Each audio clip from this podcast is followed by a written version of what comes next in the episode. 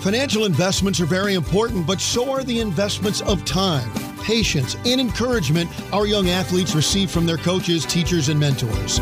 That's why Edward Jones is a proud sponsor of St. Louis University Billiken Basketball.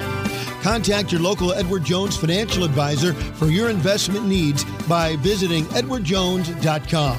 Edward Jones, making sense of investing. Member SIPC.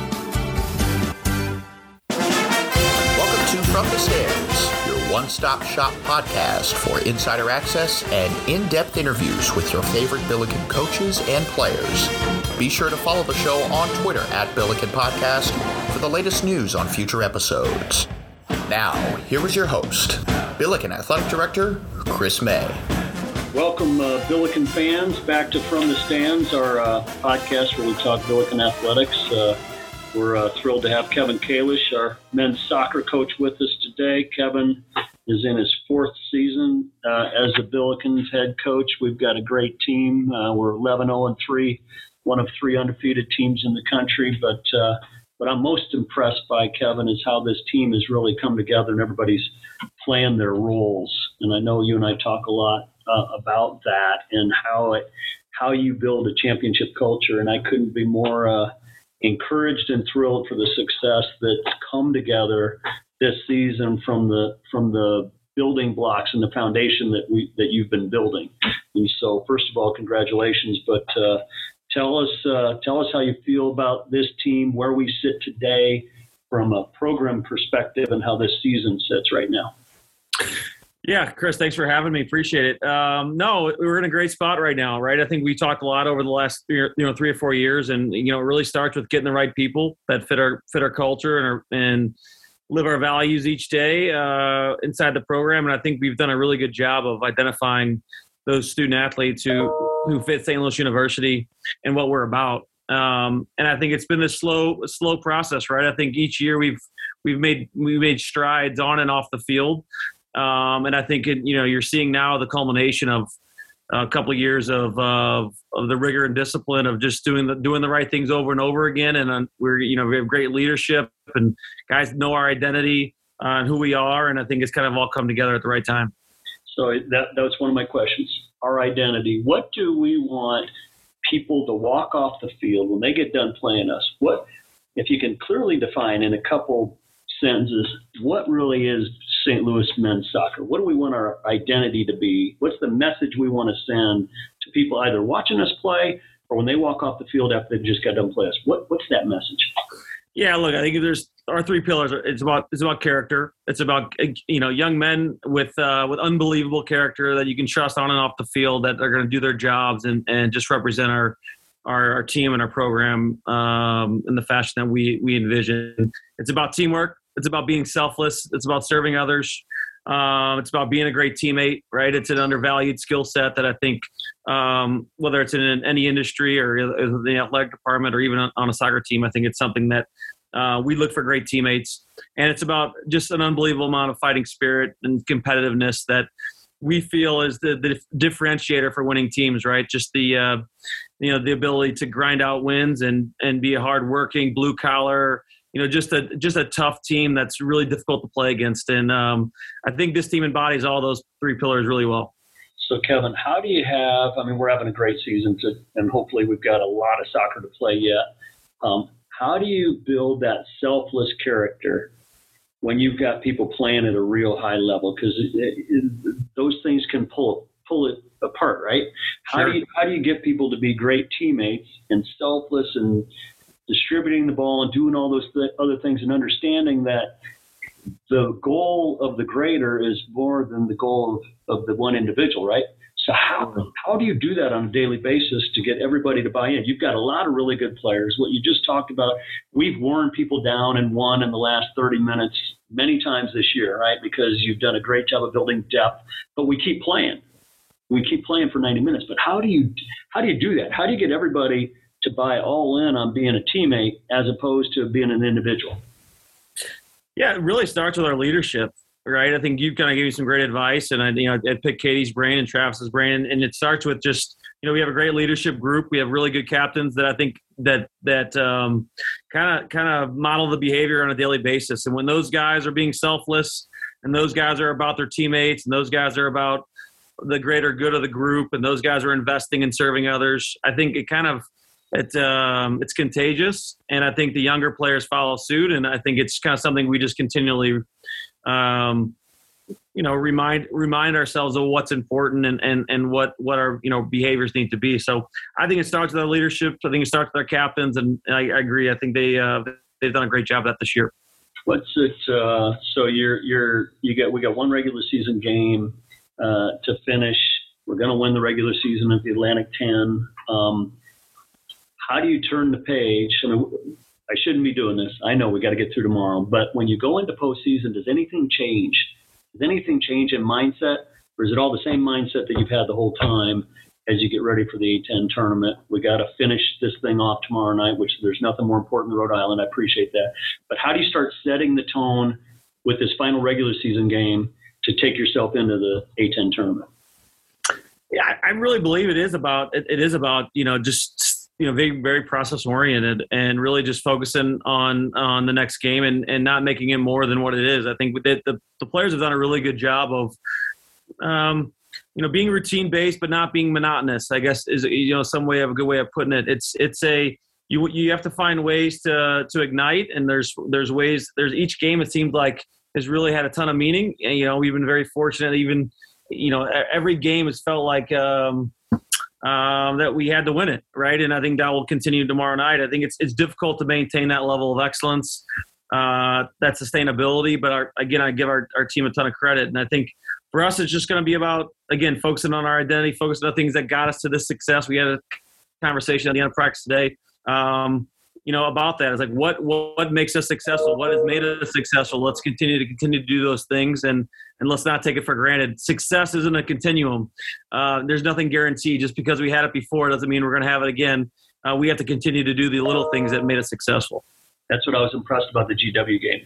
Is uh, really you know at half we played okay, but really keeping at what we do and what our team does, and you could tell. And then it start we started to break the opponent, and then then it snowballs in your favor. But I think you did a great job of getting the guys to buy into that, which is uh, which we've come a long way in uh, you know since we went into the COVID year and we all had to roll our sleeves up and get through that. But I think, as you and I have talked, I think your program, I think your team has done a lot. What our program was able to do is really to um, focus in the COVID space to build that uh, that culture. And so it started back then, right? It started summer yep. 2020 and you could see signs of it this past spring, and now it keeps evolving, of which I'm, I'm super impressed by. When you when you look at your team, who uh, you've got your captains, you've got your leaders, um, you've had a couple kids, you've had uh, Johnny Klein and Simon get a lot of accolades, right? They've done a great job, and then you've got people like Kipp Keller, who I believe is unbelievably important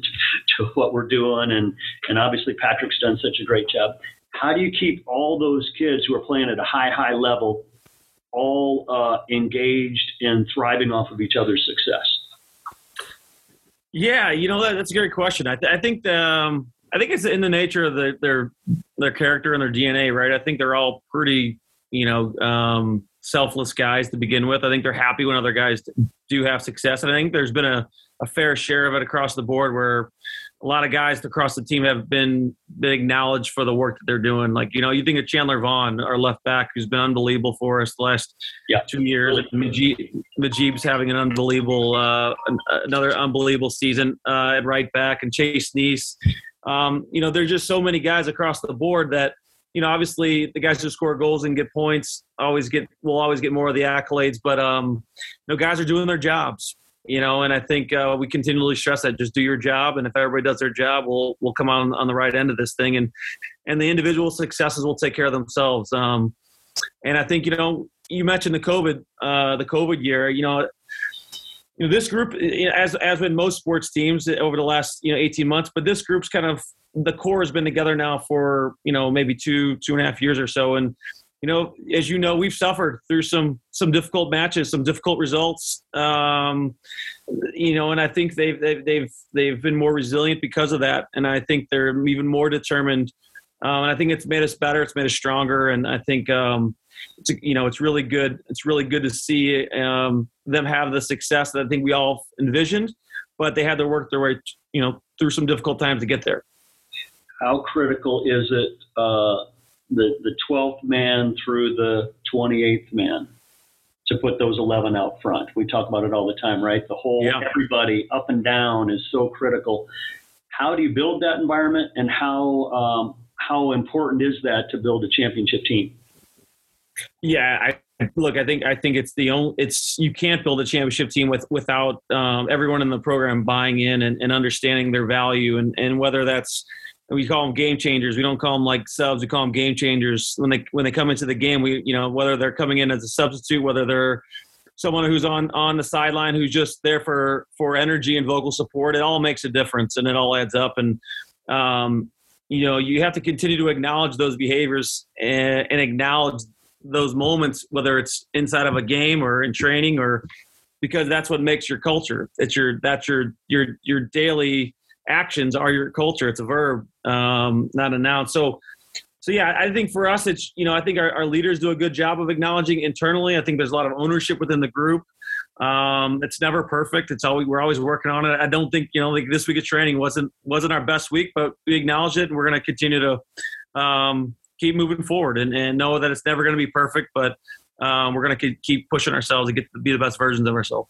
What's the big opportunity and challenge going into this Rhode Island game?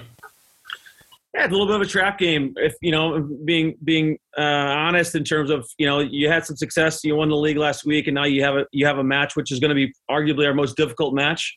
Very good Rhode Island team, very talented. Obviously, they're sitting right behind us in the standings, um, and they're right around 38th in the RPI, so they're fighting for an NCAA you know tournament berth like we are. So, um, you know, I trust the group. I trust I trust the leadership group. I trust the team that we're gonna we're gonna be ready to go. Um, but yeah, there's there's always the you know you know as a as a as a sportsman, there always is that slight concern that you're gonna have a letdown. But I, I think our guys will be ready to go, and and you're gonna get the best version of SLU tomorrow night. Well, it's certainly a big game. Um, last question: We've been fortunate enough to raise some money to really invest in in your program and the athletic program. How important is that for the future of uh, of our men's soccer program? Well, it's, it's everything, right? It's it's. I can't thank you and Dr. Pestello and, and everyone who's really kind of uh, galvanized our alumni and our. There's just so much momentum and support right now inside the athletic department across the board. I think you're seeing that um, all across even St. Louis and the community. Um, and yeah, for us to you know reach our goals and aspirations of being a top 25 program to win another national title, to be you know to be a conference champion consistently, you know you need to make continue to make these strides uh, off the field as well for us to be able to recruit and for us to provide the best environment for our student athletes. So um, yeah, it's definitely going to you know continue to move forward. It's momentum, it's progress, and yeah, we're very grateful for uh, the support from our alumni and the community. Well, as we've talked many times, we're blessed to have uh, great leadership at the institution and a community who really buys into where we're going and what we're doing. And that has a lot to do with our coaches. Uh, you've done a great job of uh, putting the pieces in place for a men's soccer team, and now we're starting to see some of the fruits of the labor. But uh, there's a lot more labor to go and uh, a lot more success Always. to happen. So, uh, Kevin, uh, good luck tomorrow night. Thanks for joining us. We'll have you back here real soon, and let's get after the Rhode Island Rams. You got it. Thanks, Chris. All right. Thanks, Kevin. Thanks for listening to From the Stands with Billiken Athletic Director Chris May.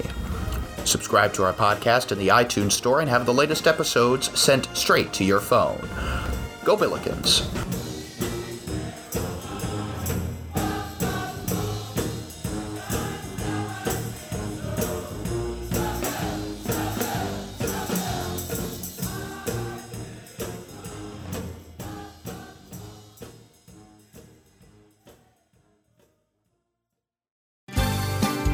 Financial investments are very important, but so are the investments of time, patience, and encouragement our young athletes receive from their coaches, teachers, and mentors. That's why Edward Jones is a proud sponsor of St. Louis University Billiken Basketball. Contact your local Edward Jones financial advisor for your investment needs by visiting edwardjones.com. Edward Jones, making sense of investing. Member SIPC.